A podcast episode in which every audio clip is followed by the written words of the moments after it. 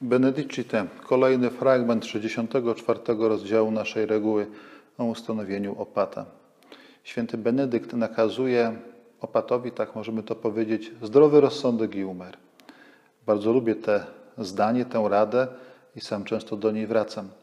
Nie powinien być nieopanowany, ani trwożliwy, ani krańcowy, ani uparty, ani zazdrosny, ani zbyt podejrzliwy, bo nigdy nie zazna spokoju. Innymi słowy, święty Benedykt radzi opatowi, ale radzi nam wszystkim, aby nie nakłaniać ucho, ucha do plotek. Należy twardo trzymać się rzeczywistości, nie zastanawiać się, co jedna ciotce powiedziała drugiej ciotce, tylko brać pod uwagę jedynie to, co do czego jesteśmy pewni. Prawda i tak zawsze wyjdzie na jaw, wcześniej czy później, a my mamy zajmować się rzeczywistością, a nie spekulacjami na jej temat.